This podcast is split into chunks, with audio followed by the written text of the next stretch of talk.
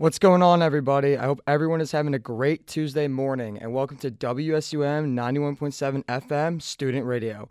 Today, I'm here to run it back with Clint Leal to discuss the hottest topics going on around the NBA. How you doing today, Clint? I'm doing great, man. Super excited to be here. There's so much to talk about with the All Star break coming up and the playoff picture kind of getting into shape. excited, man. Yeah, it should be uh, should be a good day to talk about some NBA. So first off, I want to discuss the Lakers. Right now, they're sitting at ninth in the West, and they're three games below 500. What is going on with this team, and can they turn it around? So the problem with the Lakers, it's about fit. They have talent that is kind of dealing with age issues right now, and like that, that's part of their defensive struggles. They don't have guys who are just really going to hustle and die for loose balls at this point. And so, the, what I what advice I'd give to the Lakers is I think they have to give Malik Monk more touches. Now that AD is back, we want to see the version of him from the 2020 playoffs where he was arguably the best player in the league at that point, just within that span of time. And I, I like what LeBron's doing. He's been consistent. He's added a jumper to compensate for his declining athleticism. What I think about the Russ thing is that he's his contract is pretty tough. He can't really be moved. He's gonna have to stick with the team unless they find some sort of miracle to get him off. So if with that being said, I think he needs to prove his worth as a, as a sixth man. Yeah, I definitely agree with those takes. And to be honest, we're what, like 45, 46 games into the season. Yep. And I feel like the Lakers have shown us who they are. Like right now, they're 24th in offense and 18th in defense. And Frank Vogel is a defensive minded coach. So that's nothing to like be proud of. And like you said, this roster, besides LeBron and AD, was constructed with players that are past their prime. I know that Frank Vogel is in hot water right now, but I don't really think this is on him. And what makes the situation even tougher is that the Lakers don't have a lot of options to make any changes because who's going to take on Russell Westbrook's contract? Exactly. Like no. $46 million for like a walking negative five turnovers every single time he's I know. on the floor. You know, it's tough. So they have two pieces right now. They have Kendrick Nunn and THT. In terms of picks, right. this is something that people need to understand because of the Pelicans trade, which then got routed to the Grizzlies. They don't own in 2022. The mm. Grizzlies do and you can't trade consecutive years with without owning a pick. So they can't trade in 2023. And the Pelicans have the option to defer in 2024 to 2025, which means that the Lakers technically can't trade a 2026 first round pick either. So the only first round pick they could trade is what, 2027? So it's like a sixth grader. And with THT as an option or Kendrick Nunn, who hasn't stepped on the court, I don't really know what they could do with that. Like I, I don't think they could turn that into Jerami Grant. I really. I, I think I think what they'd have to do if if Russ isn't going to put his ego aside and be willing to take a limited role and try to come up as a sixth man, I think they're just going to have to like um, send him over to some like um, bottom feeder team and get like three like um, three expensive contracts from like aging veterans or like some people that you know maybe are overpaid but can add some sort of value to the Lakers because Russ is subtracting value from the Lakers and you don't want that especially when he's like always a headline and always a talking point after the games. Like it's wearing, you could see it's like wearing on the Lakers where they always have to answer questions for him because he's incapable of owning up to his faults. And so like they really have to figure that out. Yeah, that's pretty much what I have to say about Yeah, that. I definitely agree with that. And also with the Lakers, I just feel like they need like a stretch five. They need someone to like stretch the floor because like Dwight Howard and DJ, or I mean Dwight Howard not so much, but DJ I think is honestly useless for them right now. Like he's just rotting on the bench. I agree. I th- I think that actually LeBron brought this point up a little while ago. He said um, that um, spacing can uh, take place in two different ways. Like spacing is in three point spacers, right, and vertical spacers. And for LeBron, when he drives, he's he's a threat not just because he can score, but, but because he can pass. And so the lob threat with vertical spacing to Dwight and DJ is kind of what drew that's what that's what kind of drew his eye and why he basically hand selected them to be on the roster. But now he, now he's realizing that they're defensive liabilities and like the five out offenses that they have to defend because they're just not quick enough really. And like the help defense, the coordination is not really there, the motivation is not really there because there's not really a team identity yet. And I think you mentioned earlier about um, about the coach kind of just being the scapegoat of all this. I think that's tough. Um, I really, I really think that uh, it's about roster construction. it's not really the coach's issue. I know he's a, a, defensive coach and they're struggling defensively, but it's more just about like the players that he has to work with. Yeah, I definitely agree with that. And like you said, because in today's game, it's very guard oriented. It's very five out. No one really plays in the paint anymore. Like 10 years ago, this would have been an amazing roster. Yep. Besides, like, the prime and all that stuff aside, because, like, DJ and Dwight are amazing rim protectors. But thing is such a guard oriented game now. And if you get a, like, a switch in the pick and roll, I mean, they're screwed because DJ can't defend the perimeter, and then a guard would be guarding a big, and it's just like, it's just like pick your poison from Hey, there. hey, I gotta say something here. This actually makes me laugh because uh, the media has been talking about LeBron as playing center. I only see that for the tip off. I really only see it for the tip off. Maybe um, they he's the, he's the tallest guy. He's the biggest guy on offense for the Lakers, so you can consider him a five, and he rolls to the basket and gets some easy dunks. That's great. But on defense, he's not really guarding the best player. It was funny in the Indiana game. Uh, he let Carmelo Anthony of all people guard Domantas Sabonis, and it was just it was cake. It was Yeah, cake. it was barbecue chicken, Yeah, as uh. Shaq would say. But the thing is, I think I don't know if the Lakers can turn around because right now they are not a contender, but they could definitely make the playoffs because of LeBron James. I mean, LeBron is single-handedly like keeping this team afloat. I mean, AD's had some. He's like just come back. He's had some good games, but LeBron's the only one that's like really keeping this team relevant and like in the playoff hunt, which is actually insane to say. A LeBron-led team in the playoff hunt, especially with this roster. But I really, I think they can turn it around. They just need to get, they just need to get some solid role players like at the trade deadline, and also maybe get like a stretch five, get rid of DJ, get younger. They need I to agree. get younger. I I think I think K Nunn could really be a valuable asset when he comes back. I could see him taking the starting point guard spot, and then that's when Russ is the is a sixth man and like brings energy. You know, if he can, I remember uh, I was I'm writing an article about him right now, and apparently he was like the Pac-10, uh, Pac-12, whatever, defensive player of the year in college, and it's like when has he done anything similar to that? In the NBA, I feel like he can channel some sort of energy and be a two-way player. I love to see it. I think. yeah, I mean, him. Russ in his prime was a great two-way player. Right now, he's he doesn't really look locked in on defense. A lot of these guys don't really look locked in on defense based on the eye test. Besides, I mean, AD plays defense as well, but I just feel like a Frank Vogel-led team. I mean, when they were like when the Lakers like two years ago, they were the best defensive team in the league. right.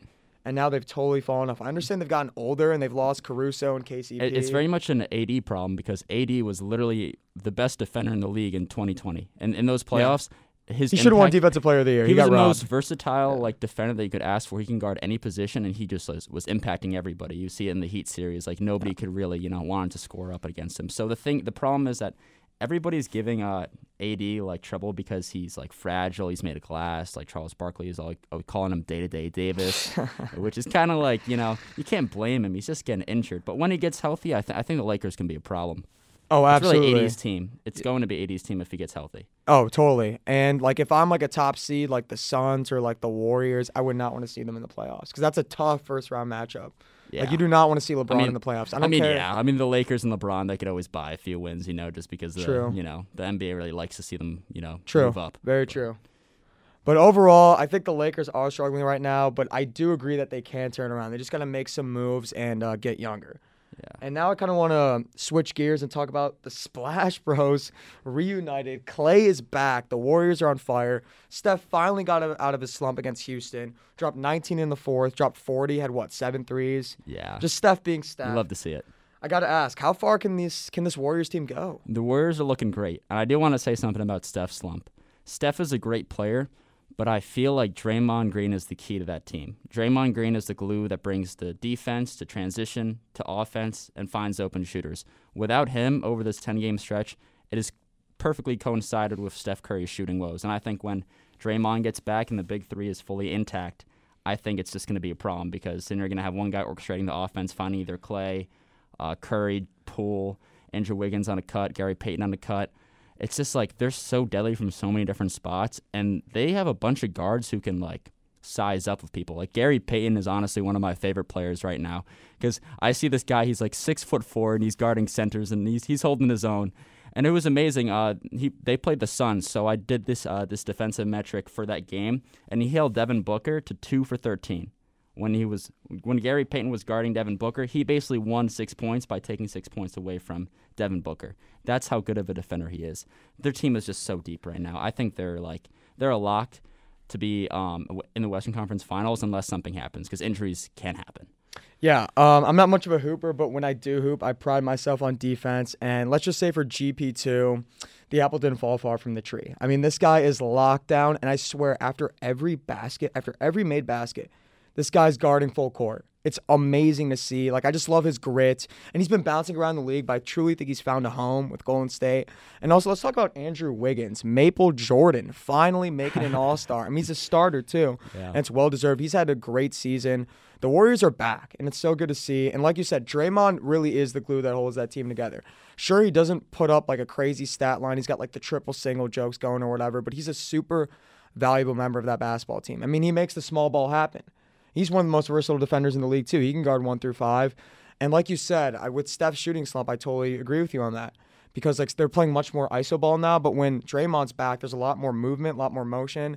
And honestly, Steph's like most underrated attribute is his off ball movement. Yeah. he's so dangerous off the ball. Like he never, never, ever stops moving. And um, when Draymond gets back in the lineup, they'll be back. And also Clay's been heating up lately, especially against the Brooklyn Nets game. That was sweet. Yeah, where he, um, yeah, where It's he hit like a him back. dagger three, and he's getting his confidence back. That's all that it's about. Because when you miss basketball for two years, I mean, you're gonna have the butterflies. Like I don't care who you are. Yeah, this is like perfect timing for the Warriors because now like they're at this midseason stretch where a lot of teams are kind of deciding if they want to push or if they want to just kind of relax. But the Warriors are just like, let's get our fit down, let's get Clay integrated back into the system so that we can be ready come April, come May, and be ready to make a run. And I'm really excited to see what they do. And we got to mention that Draymond Green is arguably the defensive player of the year. It seems like among analysts like you know Richard Jefferson, uh, Malika Andrews, they all point to uh, to Draymond Green as their favorite to win the defensive player of the year. Absolutely. You know, it's, he's really just going to change what they do on both ends, and I'm excited to see them at full strength. Like they they they can take anybody. Oh, absolutely. And I think, I mean, yeah, I think Draymond is the defensive player of the year. If Bam Adebayo was healthy the whole year, I think it'd be a different story as well because he's so versatile as well. He's scary. He, he'd have been slept on mighty. They're like the number one seed in the East right now, Yeah. not being talked about. Jimmy like Butler, Suns. never doubt that guy. I mean, you guys just don't like people don't understand. You do not doubt Jimmy Butler. He's a two-way talent. He's the closest thing to Kawhi that's playing right now. Absolutely. And I really do think the Warriors can go far. I honestly could see them winning it all. And they're like you said, like they're so comfortable with their roster. I really don't even think they're going to make any moves at the deadline. I really yeah, don't. They don't need to. yeah, They're February solid. 10th, the phone is going to not be ringing for that. Yeah, they're all com- they're all getting comfortable. The chemistry's building, and it's just beautiful to see. It. I think um, the good thing about that two year spill where they just weren't really having any, they, they didn't really make the playoffs. You know, they they were a 15 win team one season, then lost in the play in. Um, what ended up happening there is like the young players were able to get more of a role while the stars were out and you know injured or resting, and it really allowed everybody to kind of like gain confidence in themselves to you know just become better players individually. And then when they came together, you know, and everybody kind of knew their role, that's like you love to see it. Yeah, it's awesome. Um, just good to see the Warriors back. That's what I got to say about Yeah. that. And now I want to talk about another team in the West, Phoenix Suns. They're having quietly an amazing season. They're 40 and 9. Chris Paul is ageless.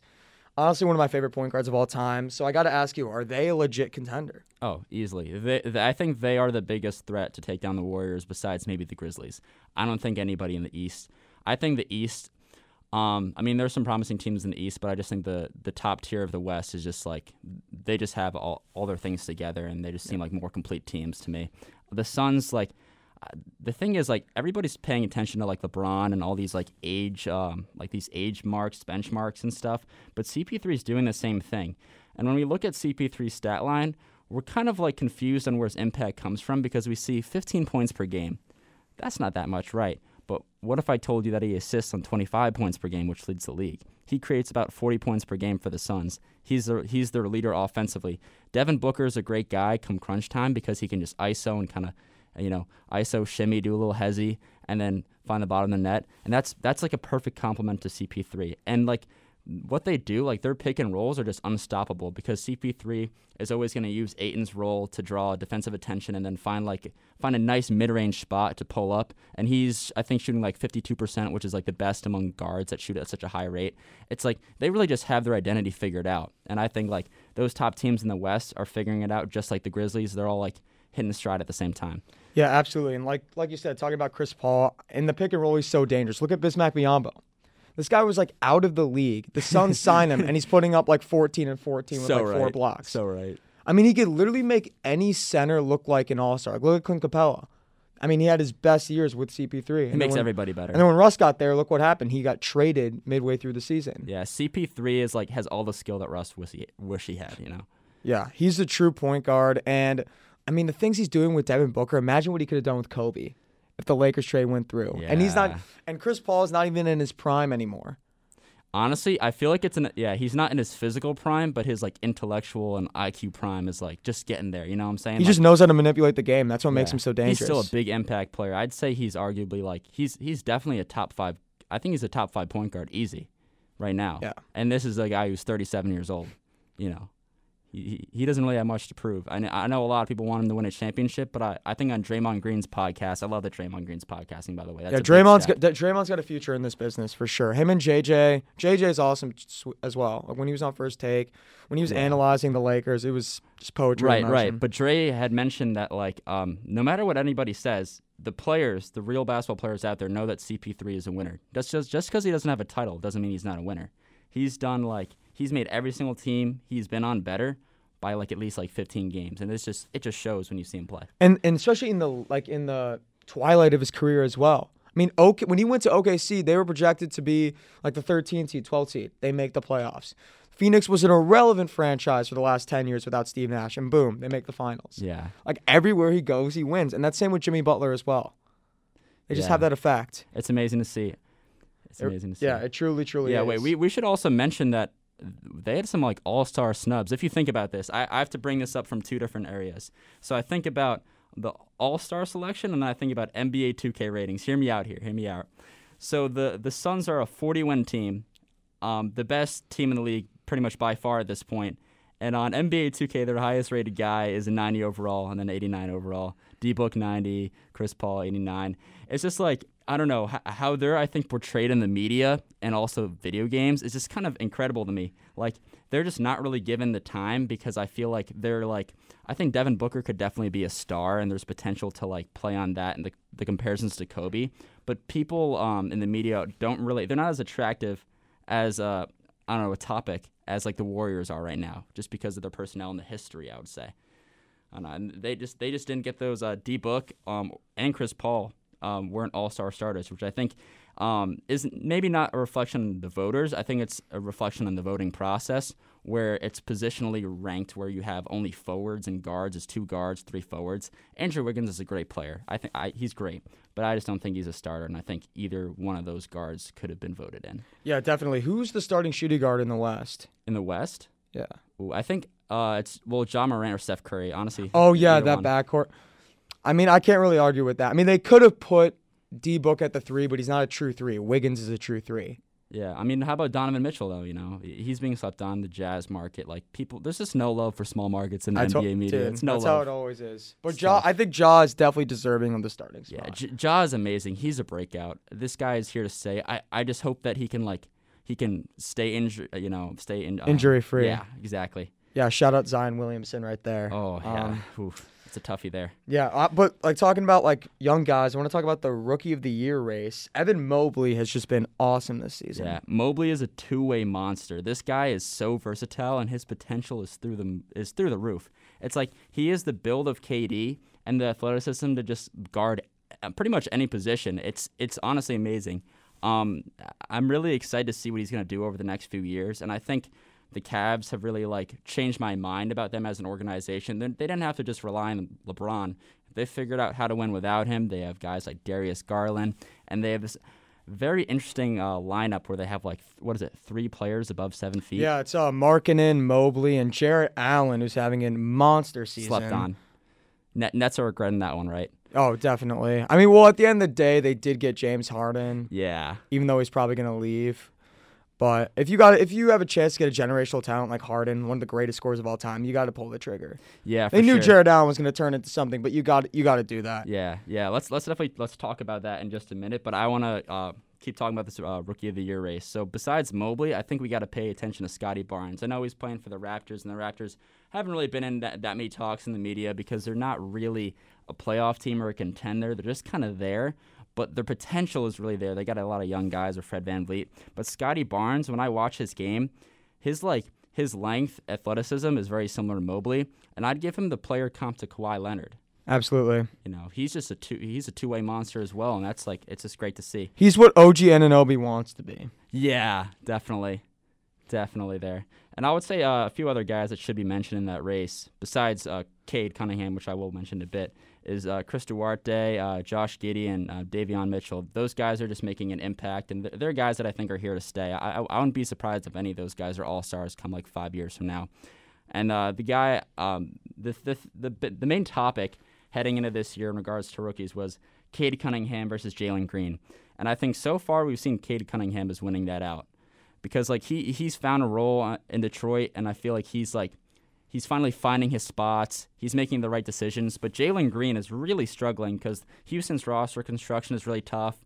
Um, and he, I think Jalen Green is like he is the worst plus minus in the league. He's minus 13 whenever he's on the floor, which is a really tough look for him.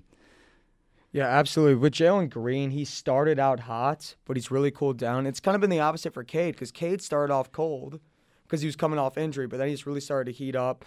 I don't think Cade's gonna win it though, just because I think Mobley's having a like a better year, and also the Cavs are in the playoffs. Agreed. And the Pistons are irrelevant this year. Yeah. Also, another person I want to talk about for Rookie of the Year, he probably won't win it, is Franz Wagner. Yeah, man. He's having an unbelievable year. He's a future All Star for Slept sure. on. Yeah. I mean, I know he's on the Magic and I know he's putting up garbage stats, but he's like those European players are tough, man. Yeah. They just know how to play the game. They're not the most athletic guys, but they're just so like they just know how to play the game the right way. They Good know how to get to their it. They got a spots. Yeah. it. It's just an it's a natural thing for those guys for sure. Yeah, definitely. But now I kind of want to talk about the trade deadline because Ben Simmons, what's going on with this guy? Can the Sixers move him? Oh, that's that's really tough. I feel like the only person who could really answer that is Daryl Morey because he has some sort of master plan. You know him; he's kind of the, he's a magician. He's always got tricks up his sleeve. Yeah, Yeah. he's he's an analytics guru. I feel like he kind of has some plan figured out.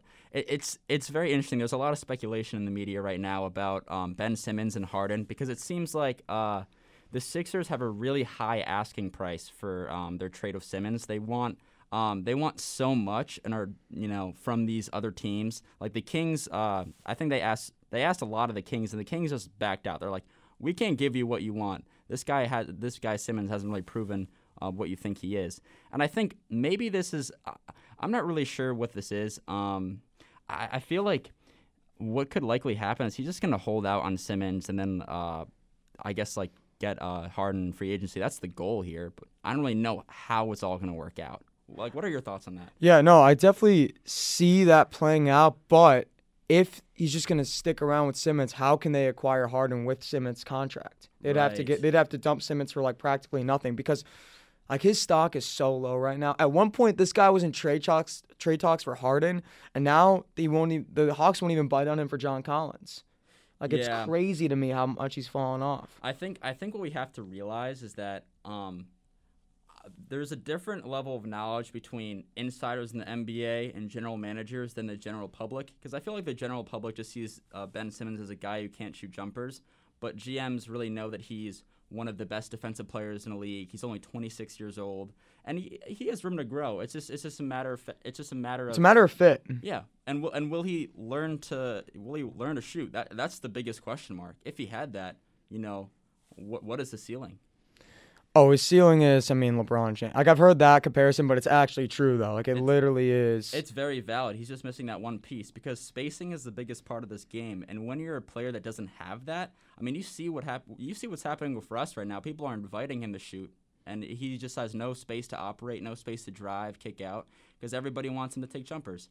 And that's the problem that happened with Simmons, and that's why he, you know, just fell out of the games in the fourth quarter um, during that playoff run. Yeah, and he literally in that Hawk series he forgot how to play basketball, and obviously like the media has talked about the Matisse Thybulle dump off pass when he could have easily yammed it over Trae Young. I feel like that was just like that just encapsulated his whole playoff series and just who he is as a player offensively in a half court Yeah. setting. Hey, side note, I just got to say about Matisse, he is one of the most underrated defenders I've ever seen. oh my God, he's awesome. I did the metrics for him. He forces the like the highest percentage of turnovers by like by any margin. It's just it's amazing what he's doing. Um, when him and Embiid are together, like Matisse just like eliminates three point shooters, forces them to drive, and then it's Embiid's. Uh, you know, Embiid If he, if, oh yeah, if he develops an offensive game, he could Oh, be a tough. scary it's player. tough, man. He he is like that Kawhi defensive impact. He just needs some, you know, something to go off of with him offensively, and then you know. I mean, he shut down Steph Curry this year when Steph Curry was like trying to break his record in Philly. Yeah. He could have broke the record, but obviously Thybulle had something to say about that. Yeah, he, that's just like one down. example. He does this. That's his job every single night is to shut down the best perimeter scorer, and he's done that. I feel like now that we're talking about free agency, we have to mention Dame and what's happening in Portland. Yeah. So with Dame, honestly, the Blazers are. I think it's smart for them not to play him, or like the fact that like I understand why he doesn't want to play because the Blazers aren't in the playoff hunt. So why would he waste those games when they know they're not going to win at all? So I think it's actually smart that they're letting like Anthony Simons kind of take the take the reins, Right. like letting He's him really like kind of do whatever he wants.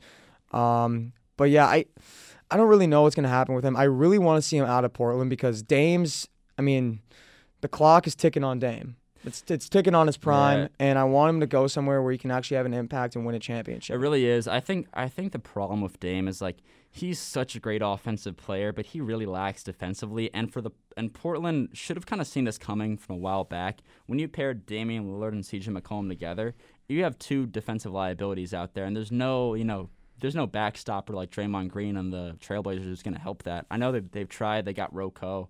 They got other guys to try to fill that defensive void, but it just hasn't worked. So I think they have to ship one of those two guys.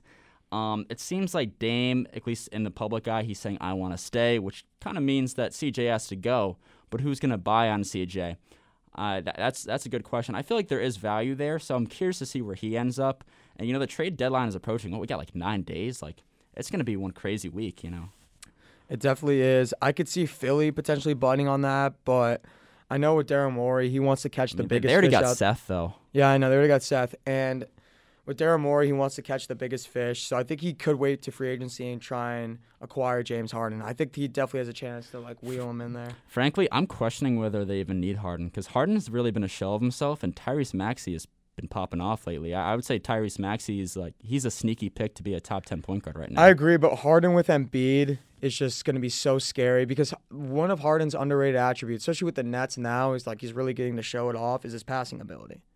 I mean, he's one. Of the, I think he's one of the best facilitators in oh, our game. amazing, dude! Remember that lob uh, in the Christmas game versus the Lakers to Yeah, who- Claxton. yeah to Claxton And over LeBron. LeBron. Was That was the most well placed ball I've seen for a while, man. It, it was a, it's a work of art. Yeah, I mean he's he's an incredible talent. I just think with him and Embiid together, that's just like pick your poison every night. Because you either got to go out on Harden and defend the perimeter, or le- and that's going to leave the paint wide open, and Embiid's just gonna. He, I mean, he's one of the most dominant players in our game. Yeah, and I think it's going to be a great compliment too because, I mean, people don't really like Harden for this, but he does draw a lot of fouls, and Joel Embiid does draw a lot of fouls, and he does it consistently because he's a physical bruiser, and he's going to ISO on you until you know he gets that space, and you got to foul him. So I think over this past ten games. Um, Joel Embiid's been, been averaging like 13 free throws a game. So when you pair that with James Harden, I feel like it's just going to be it's going to be tough. Pick your poison, right? Yeah, absolutely. And I want to finish off the show by talking about the MVP race. So right now, I got to ask you, who is your MVP? Okay. I've thought a lot about this, and after some careful, meticulous thought, I realized the MVP is Nikola Jokic, back to back. And I just got to say, right now, the Denver Nuggets are, tw- I, th- I believe, 28 and 21. They're like the sixth uh, seed in the West, and they're missing their second and third best offensive players, best players probably. And it's just because of this guy Nikola Jokic, because he just reads the defense, and he he. Th- I think there's a his level of intelligence at the center position and his ability to pass, make the right reads, to be able to score on all three levels, and he holds his own defensively. He, he doesn't do well against guards, right? You'll see that in highlights. In the pick and roll, yeah. Yeah, right. struggles. But but everywhere else, he's just dominant. I would say, arguably, he may be one of the best offensive centers, if not players, of all time. Absolutely. And he's only what 27. yeah, we've never seen a player like him at the center position. Yeah, it- Ever. the problem is the Denver Nuggets just aren't a marketable team. But wait until they get their guys back. Wait until Jamal Murray comes back and they hit their stride. I want. I I have, you know, if they f- find the right strides, I could see them being a contender and even a champion within the next three years. Yeah, absolutely. Jokic is a great pick, but I really don't see a guy like him from a small market winning two times in a row just because of how the media is and and how the GMs are and stuff like that. So I could right. honestly see I know he's been in a slump, but I could really see Steph Curry bringing home his Mm. third MVP trophy, especially with the Warriors being so dominant this year, and he's really had a dominant season as well. And like they wouldn't be, they wouldn't be the franchise they are without a guy like him. Yo, I agree. I think that's definitely going to add to some of those all-time like goat narratives, greatest or even greatest of his time narratives when Steph gets another MVP. I feel like MVP. I feel like what Steph could really needs. I don't think he needs this MVP. I think he just needs to make a big splash in the playoffs and show that he's a clutch player because that's one thing I think he's missing from his resume.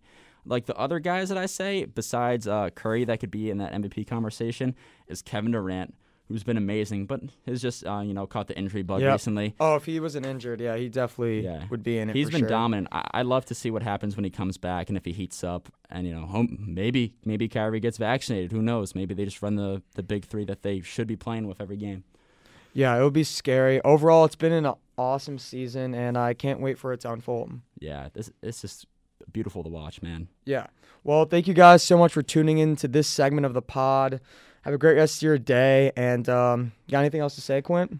Nah, man. Um, well, actually, yeah, go Nuggets and go Jokic. I'm riding with them all the way. Let's go. And uh, go Bulls. We're back, baby. Uh, DeRozan's the second coming of MJ. But, Peace yeah, out, you guys. Peace.